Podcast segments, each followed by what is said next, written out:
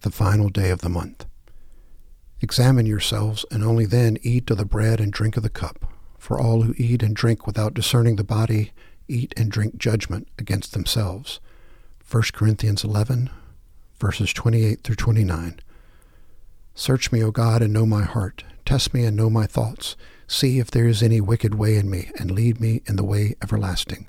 Psalm 139, verses 23 through 24. Today we engage in end of the month self evaluation. The passage from 1 Corinthians quoted above has often been misunderstood as a warning against receiving Holy Communion. Paul does this statement after criticizing the Corinthians' practice at the common meal. But his concern is that their malpractice reflected a failure to understand what it is to be a community of faith in which each one cares for and about all the others. Their selfishness while at table created a situation in which the poor, who arrived late after a hard day of work, found that all of the food at the evening meal had already been eaten by the affluent. Paul asserted that this betrayed the fact that the congregation at Corinth did not discern what it means to be the body of Christ. Therefore, profound self examination was in order. Our communion practices are quite different, but the need for periodic self evaluation is no less necessary in other areas of our lives. The final day of the month provides a convenient schedule for such examination, found in today's order below. This day can be an occasion for fasting or abstinence for those who have no illnesses that forbids such practices. Fasting may mean foregoing food and drink, except for water and perhaps juices, for part of a day or an entire day. Abstinence may mean being a vegetarian for a day, if ordinarily you are not. Such practices are ways of indicating to God our seriousness about self discipline. In addition, fasting reveals how much time and attention we normally give to food. The time not used for these activities today can be devoted to prayer and to the kind of extended self examination suggested below. Finally, fasting enables us to identify with those who are perpetually hungry. Many Christians contribute to the poor the money saved when not eating. Because Sunday perpetually commemorates the resurrection of the Lord, the Church is taught that the Lord's Day can never be a fasting day. When Sunday is the closing a day of the month, Saturday or Monday may be used as a fast day instead. It has also been the custom to exclude fasting throughout the entire Great Fifty Days, from Easter Day through the day of Pentecost.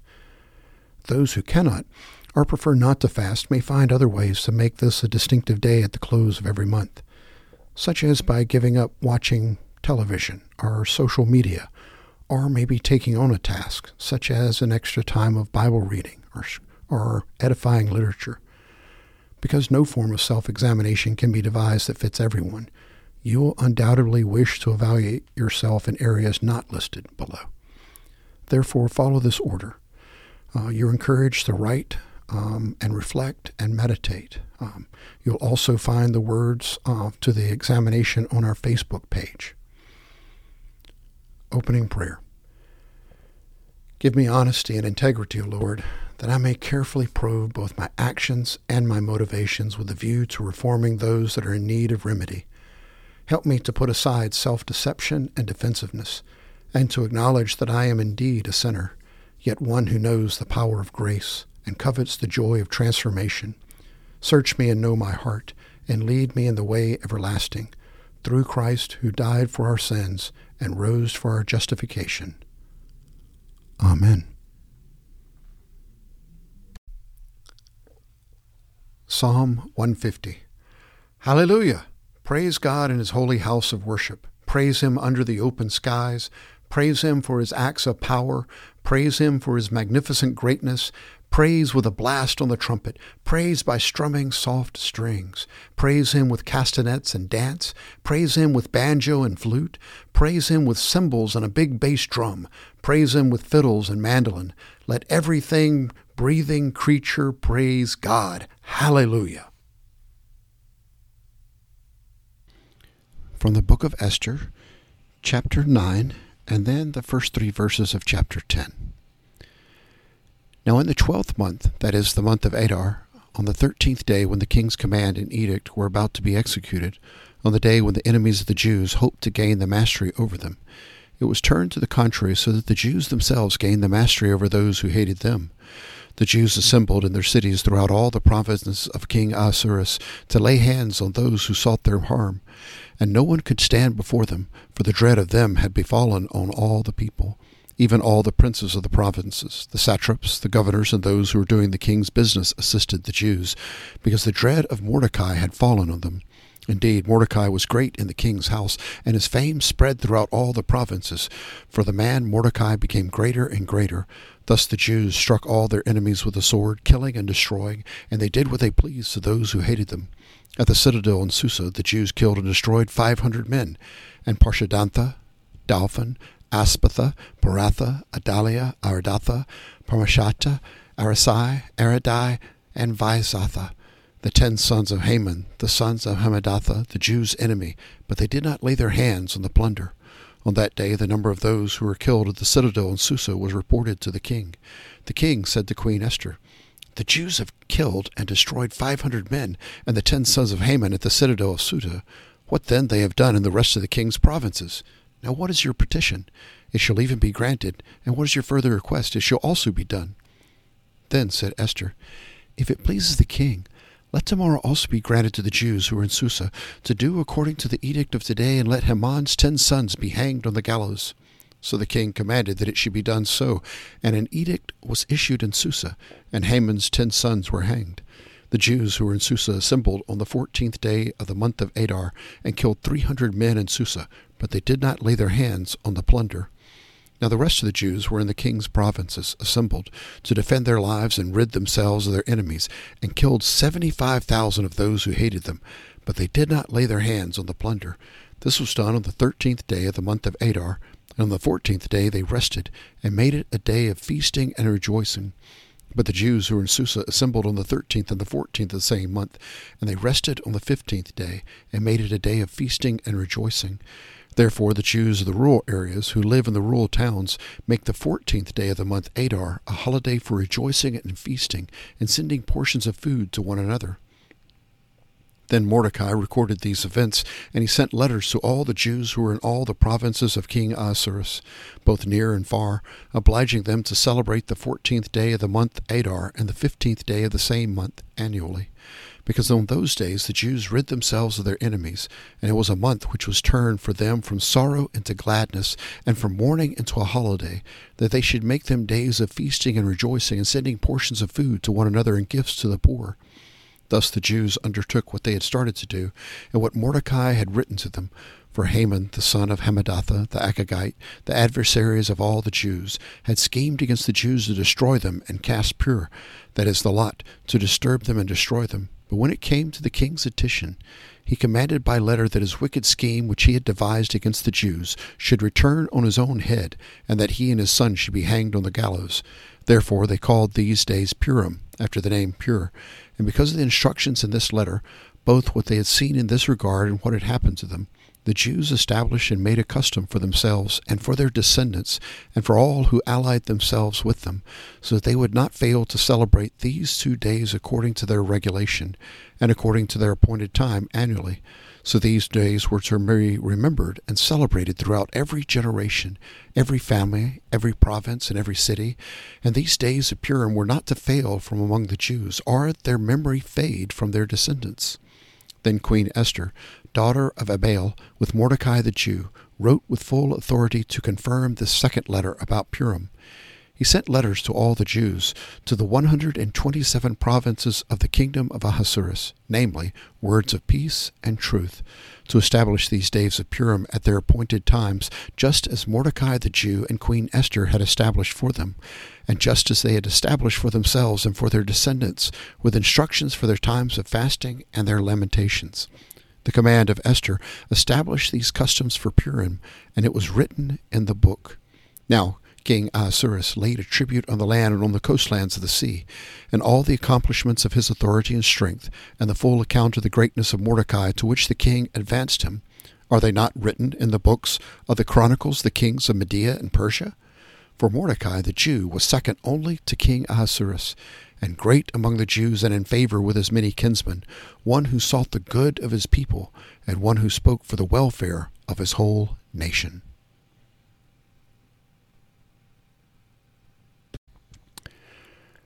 From the book of Acts, chapter 20, verses 1 through 16. After the uproar had ceased, Paul sent for the disciples, and when he had exhorted them and taken his leave of them, he left to go to Macedonia. When he had gone through those districts and had given them much exhortation, he came to Greece.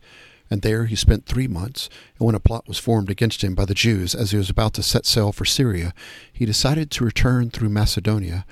And when he was accomplished by Sopater of Berea, the son of Pyrrhus, and by Aristarchus and Secundus of the Thessalonians, and Gaius of Derbe, and Timothy, and Tychicus, and Trophimus of Asia, but these had gone on ahead and were waiting for us at Troas.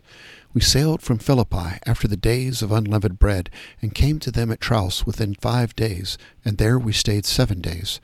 On the first day of the week, when we were gathered together to break bread, Paul began talking to them intending to leave the next day, and he prolonged his message until midnight. There were many lamps in the upper room where we were gathered together, and there was a young man named Eutychus sitting on the window sill, sinking into a deep sleep. And as Paul kept on talking, he was overcome by sleep and fell down from the third floor and was picked up dead. But Paul went down and fell upon him, and after embracing him, he said, Do not be troubled, for his life is in him. When he had gone back up, and had broken the bread and eaten. He talked with them a little while longer until daybreak and then left. They took away the boy alive and were greatly comforted.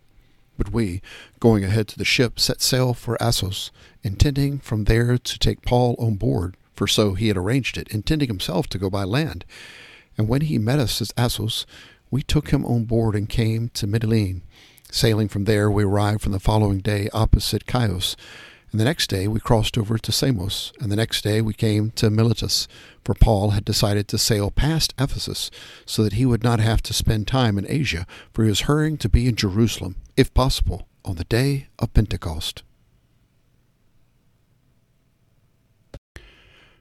From the Gospel according to Luke, chapter 4, verses 38 through 44. Then he got up and left the synagogue and entered Simon's home. Now Simon's mother in law was suffering from a high fever, and they asked him to help her. And standing over her, he rebuked the fever, and it left her, and she immediately got up and waited on them. While the sun was setting, all those who had any who were sick with various diseases brought them to him, and laying his hands on each of them, he was healing them. Demons also were coming out of many, shouting, You are the Son of God!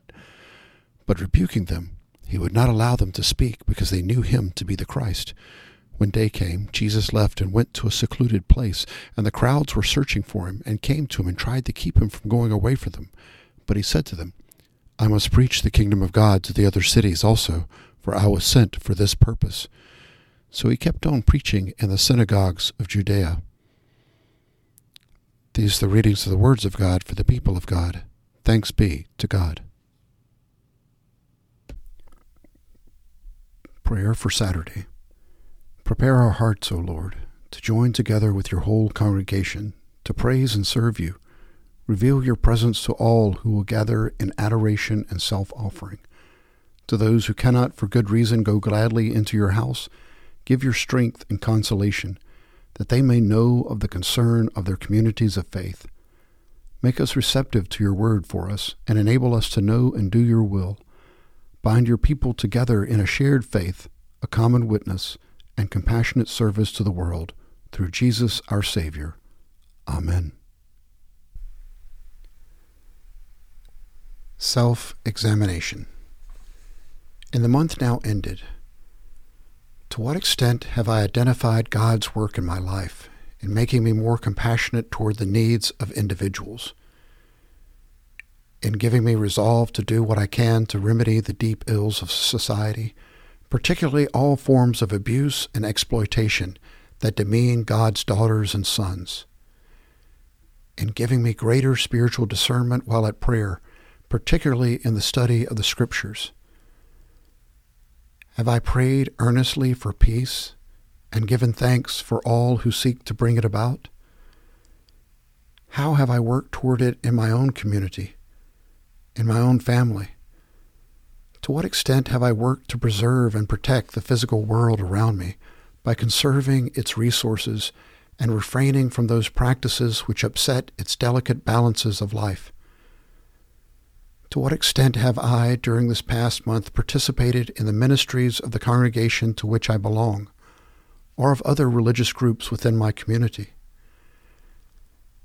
How have I supported those in sorrow, pain, and confusion, and others who are distraught?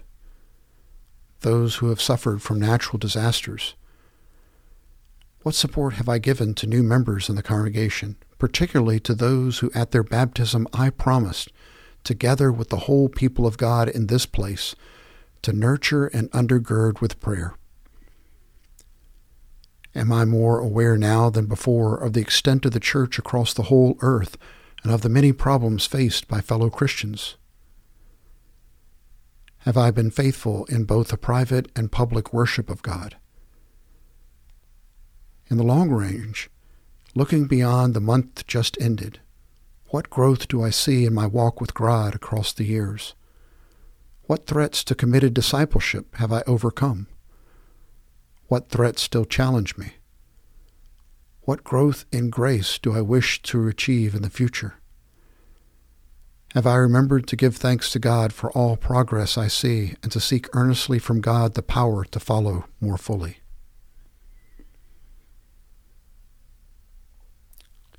Prayer for the close of self examination.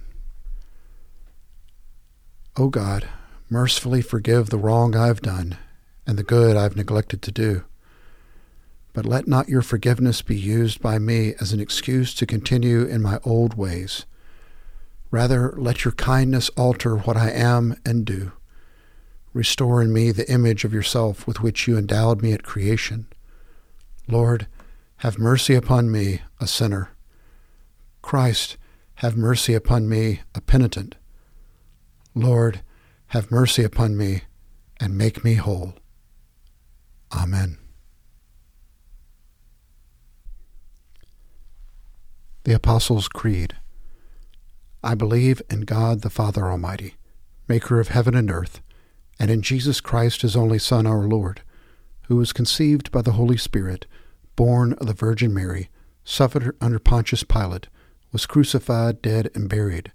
The third day he rose from the dead. He ascended into heaven, and sitteth at the right hand of God the Father Almighty. From thence he shall come to judge the living and the dead. I believe in the Holy Spirit, the Holy Catholic Church, the communion of saints, the forgiveness of sins, the resurrection of the body, and the life everlasting. Amen.